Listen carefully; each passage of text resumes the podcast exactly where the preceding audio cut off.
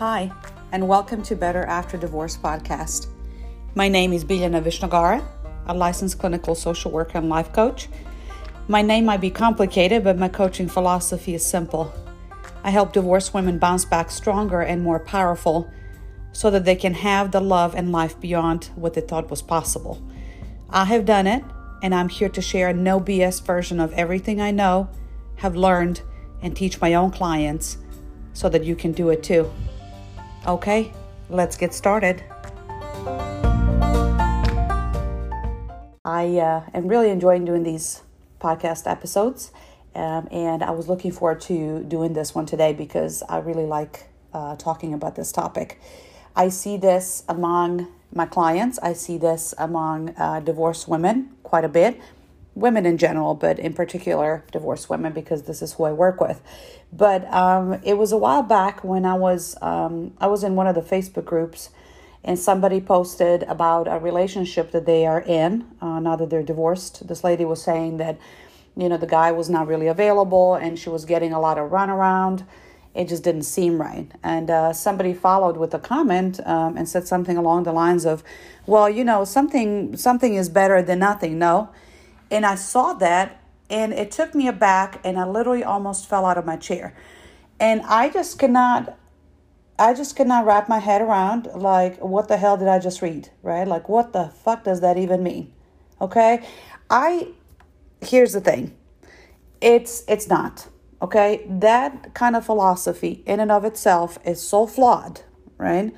The belief that something is better than nothing is so flawed on so many levels that once you really have the belief, and if you truly are invested in believing this, there's no way you can start looking outside of it and want more for yourself.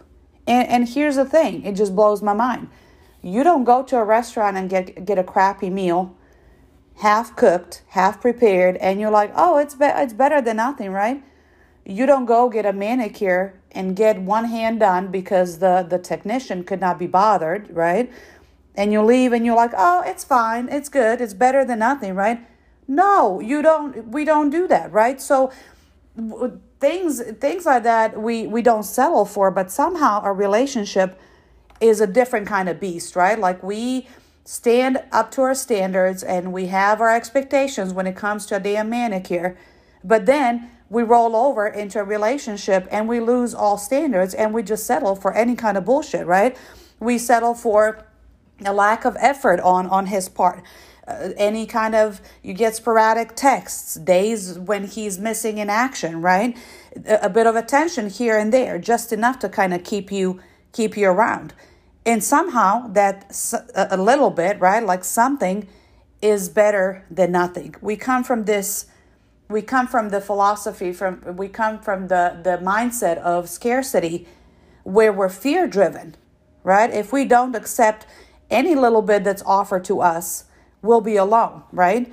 And the only reason we are stuck in this mentality is because we have created a story around being alone and being single that is so horrific right? Like i'll end up being alone i'll die alone you know my my face eaten by my cats right? Like somebody will find me and my face will be eaten by my cats you know? A client of mine joke about this and she always she would take her story of gloom and doom about her singlehood to the next level and we and she would always somehow end up with her cats eating her face right? Somebody's finding her dead with her cats like chewing on her hair. But you know it's it's this fear and the scarcity around there are no men available that are going to treat me well I don't deserve to be treated well, right? Just enough is good. That's the philosophy that drives this kind of belief. And that's the philosophy that if we adopt it, like I said, we will settle for all kinds of stuff. Okay?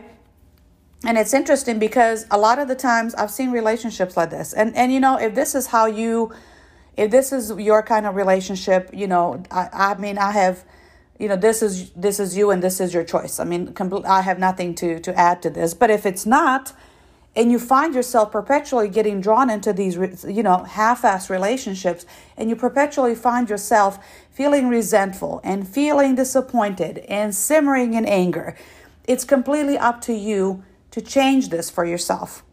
It's completely up to you to become the person who steps up and steps up the game for you, right? And and it's so interesting because we we we have this idea that we expect men to be the ones to show up for for us, to be the ones to tell us what we will accept and to tell us, you know, what's uh, what we deserve and to give us the expectations. No, that's completely untrue. It is absolutely up to you and it's your duty as a woman to raise the standards and expectations around what's acceptable and what is not.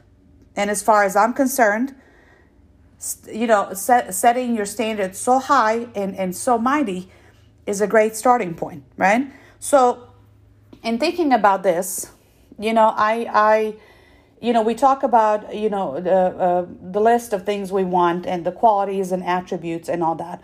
And when I work with my clients, I encourage them to be as detailed as possible because I want them to really, really kind of think about what is it that they want from this relationship. And I'm not just talking about the basic stuff of I want him to be honest and have great communication skills. This is great, right? But backing up a little bit and thinking in terms of what are my values? What really, really matters to me? What do I give a fuck about, right? What really drives me in life? What's really so important to me? That's a good starting point, right? And if that is somebody being honest, list all the behaviors that you're expecting, right? We're not talking about being anal and being so picky, right? Even though picky is is you know I prefer pickiness, but that's just me, right? I would much rather uh, you're you're picky and you miss out on half-ass relationships than you being completely you know lowering your standards for fear of being alone. But I digress. So when you come up with the list, write out all the small all the things that you can come up with. A long ass detailed list, the smallest stuff, right? And then when you have the list, only then you adjust. Okay? We're not talking about compromising here, you guys, okay? We're talking about settling for for shallow, soul-sucking, superficial, just enough relationships. It's not okay. Something is not better than nothing, okay? This is your life and you have the responsibility to ask for what you want, okay? It's interesting because you know we we waste so much time being available making ourselves available for all these half-ass relationships you know? And and we somehow think that you know just having a relationship after a relationship or settling for it somehow we will finally maybe be able to change him or change the situation but that really doesn't happen.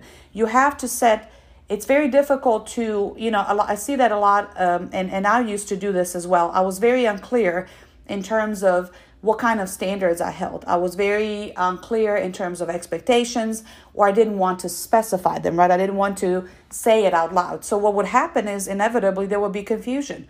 You can't expect somebody to meet your expectations if you're not making them clear, right? We always assume, you know, how often do you hear, oh, he should, he should know, he should do this. No, he shouldn't. You're talking about a relationship with with men, right? and nothing against men. I'm married to one, but men don't necessarily think on a level that we do in terms of their, you know, their, their emotional capacity is different than ours. As women, we often like to, you know, leave a lot to vagueness and to assumption and to presumption, right? Whereas men are much more concrete, I find. So, you know, I used to leave expectations wide open and then expect the person to show up and do exactly what I want them to do or say exactly what I want them to say. They don't know. How, how is he supposed to know what kind of expectations you have if you don't tell him this is my expectation, right? Whatever that might be. Um, I have a client who um, who wants the man that she is with or would like in a partner somebody who likes to communicate with her quite often, somebody who keeps in touch, who texts, calls, uh, you know, sets dates, whatever, right? But, you know, her fear was also coming into this relationship that she might come off as very needy, right? So, what she decided to do is instead of speaking on her needs and setting the expectations, she switched to the other side where she, you know, she wanted to come off as independent and she wanted to come off as disinterested and let him be the one who will decide the game you know, for her. But it didn't work out well because then on his part, he was doing exactly what she was telling him to do. She was saying, you know, oh, it's fine, you know, if, if you text me, you know, a couple times a day, or it's fine if you just text me a few times a week or whatnot. And he would.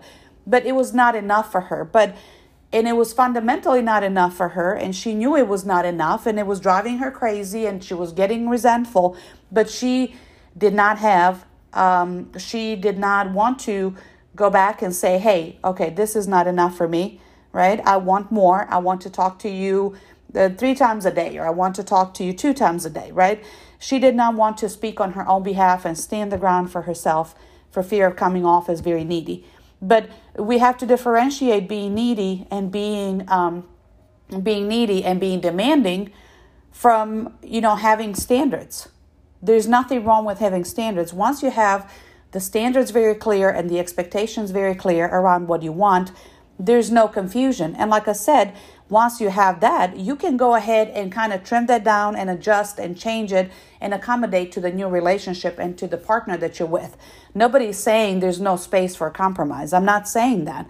But what I'm saying is if your starting point is there's no standard at all and something is better than nothing and I'm afraid I'll lose him and I'm I'm afraid if I show up as demanding he will run away and, you know it's better to just you know better than to be single or whatever the, the the belief you have is running this this behavior it's time to stop and like i said and reassess and see what kind of result you're getting by engaging in this kind of thinking. Because i guarantee you the result is such that you do end up having a, you know a semi involved a, a, something relationship, quote unquote, something relationship, a little bit of a relationship that still leaves you resentful and angry and dissatisfied, right? So you're creating the cycle all over again by staying in this mindset, right?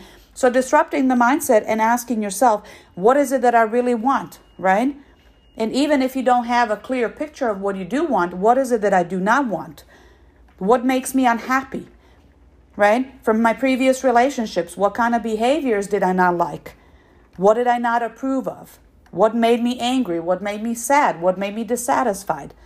Right? What do I not want to experience again? What do I want to have again? These are all kinds of questions you can ask yourself to prompt yourself a little bit to think outside of the belief, right? Outside of the belief of something is better than nothing. Is this really true? Right? Is this really true? And if, when I think something is better than nothing, how do I show up in this relationship? Do I show up as willing to settle? Do I show up willing to shut up? Do I settle willing to overcompromise? Do I show up as somebody who is willing to just go with it in order to keep a man? How do I show up? And how would I show up differently? How would it be different for me if I did not have this belief that something is better than nothing? Okay? How would my behavior be different? How would my standards be different? What kind of a person would I be without this idea that I have to settle, right? What if thinking in terms of being being single and being alone and being a person who is picky and choosy, what if this is who I am? And what if this is actually a good thing? So I will lose out on a lot of half-ass relationships, but I will open myself up to a more to a higher quality relationship. Okay? So it's just interesting to me because like I said, as women in general, but you know, when it comes to divorce, I feel like there's this idea that we are somehow, and this is exactly what a client of mine told me one time. I feel like damaged goods, right? Used goods. Like we don't deserve any any better. We don't deserve a relationship that's thriving and somebody who pays attention to us and gives us affection and meets our needs and is there for us, right? Available for us. So instead of instead of recognizing that that is what the true desire is, we decide to settle and somehow make it okay. It's not okay. Settling is not okay. It's just not okay. It'll erode your soul, it'll eat you away. You'll be so resentful and so angry. It's just not the best way. Okay? So, if you find yourself in this mentality, ask yourself those questions. Okay? Why am I settling? What am I afraid of that I'm trying to get any kind of relationship, any kind of shallow, you know, half ass, uh, uh, you know, a relationship rather than being by myself or rather than, you know, seeing that I can have more? Where is it that I'm telling this story to myself? Who told me this? That I don't deserve any better. Okay? And start start from there because if you if you don't question it, you will just take the thought for granted. I don't deserve any better. Something's better than nothing. Better than being alone. You know, and we say this stuff like it's a freaking weather report. Like we're just reporting the news and it's like, yep, there it is. I don't deserve any better, right? Like this is my life now. No, it's not. You have decided by thinking that, you have decided that this is your life now. The same way you have decided that it's okay to settle is the same way you start deciding differently and choosing a different kind of thought and belief that'll be much more productive and serve you more and be much more useful to you in creating the relationship that you want after divorce. Okay? Clearly, by my tone, I get a little bit worked up around this, but um, this is something we really need all of, all of us as women we need to tap into and start thinking about and start changing the expectation around relationships. If we are ever to have better higher quality more intimate more connected more affectionate whatever more of relationships that we actually truly desire. And it starts with you okay? Hope you have a good day. I will talk to you soon. Bye